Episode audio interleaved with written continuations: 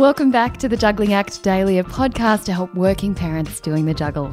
I'm Mel Wilson, editor of Kidspot and mum to two tiny humans who sometimes feel like the Terminator with toys. They never stop wanting to play.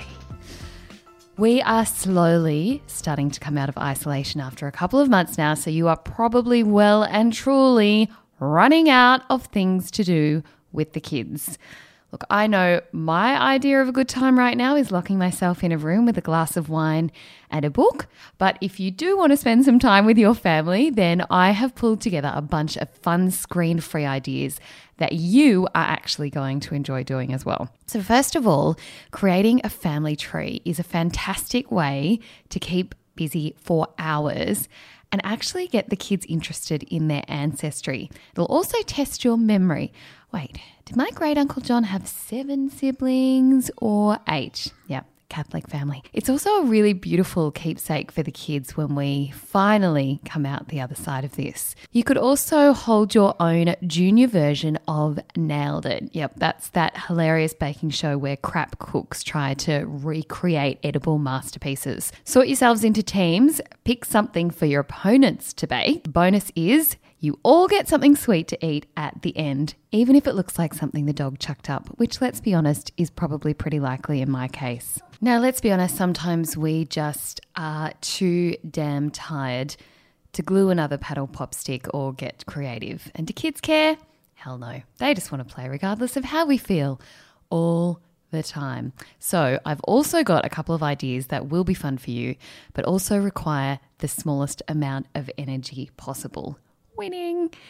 One of my favorites is hide and seek. Yeah, I know, classic, but you have a couple of options here. You can either hide in such a great spot that the kids will never find you, preferably somewhere where you can lie down, or you can be the seeker and count up to like 7,000, find a really comfy spot to read while the kids think they are the most genius hiders around. Another one is Mission Impossible, which is give the kids certain missions to complete that are age appropriate.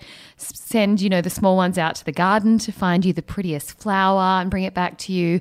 Or bigger kids might like to look for clues as to what animal left a footprint in the mud last night. Or you can get a little bit uh, inventive and plan ahead and drop some items in the garden or around the house to find on a treasure hunt. You'll get even more enthusiasm if those items are edible and preferably contain sugar. All the while, you can sip a cup of tea and watch, i.e., read the paper. Or if you are really into it, which is actually what I did the other day, did a scavenger hunt for the kids. Wrote Ladybird down on my son's list the other day, and he actually found one. Who knew? Another one I love is pillow fights. Look, all kids love letting loose with a pillow fight. And if your kids are little, this can be a great way to get a lie down because they don't hit you very hard and they can absolutely go to town on you. But you just need to make sure that you make a little bit of noise so that they think they're doing a really good job and make sure you don't start snoring. But just a note don't attempt this activity if your kids are bigger because you will get hurt. If you do have energy left by the end of the day, I love holding a little house party where each member of the family takes it in turns to pick their favourite song.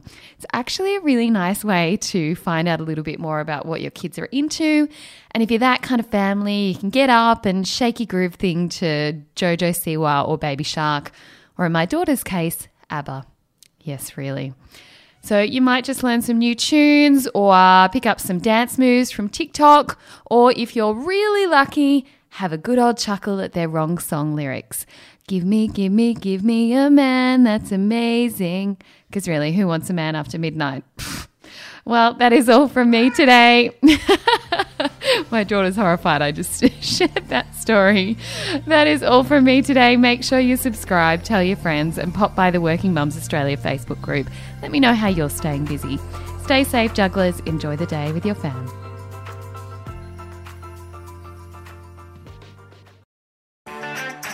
I'm Sarrah Le Marquand, editor in chief of Stellar and host of our podcast called Something to Talk About. Every weekend, we publish a new episode where you'll hear compelling personalities, strong opinions, and thought provoking conversations. I wanted to be able to do it in my time when I was ready and speak my truth when I was ready. The topic of when do I become a mum, that is in my mind 24 7. Search for Something to Talk About wherever you listen to your podcasts.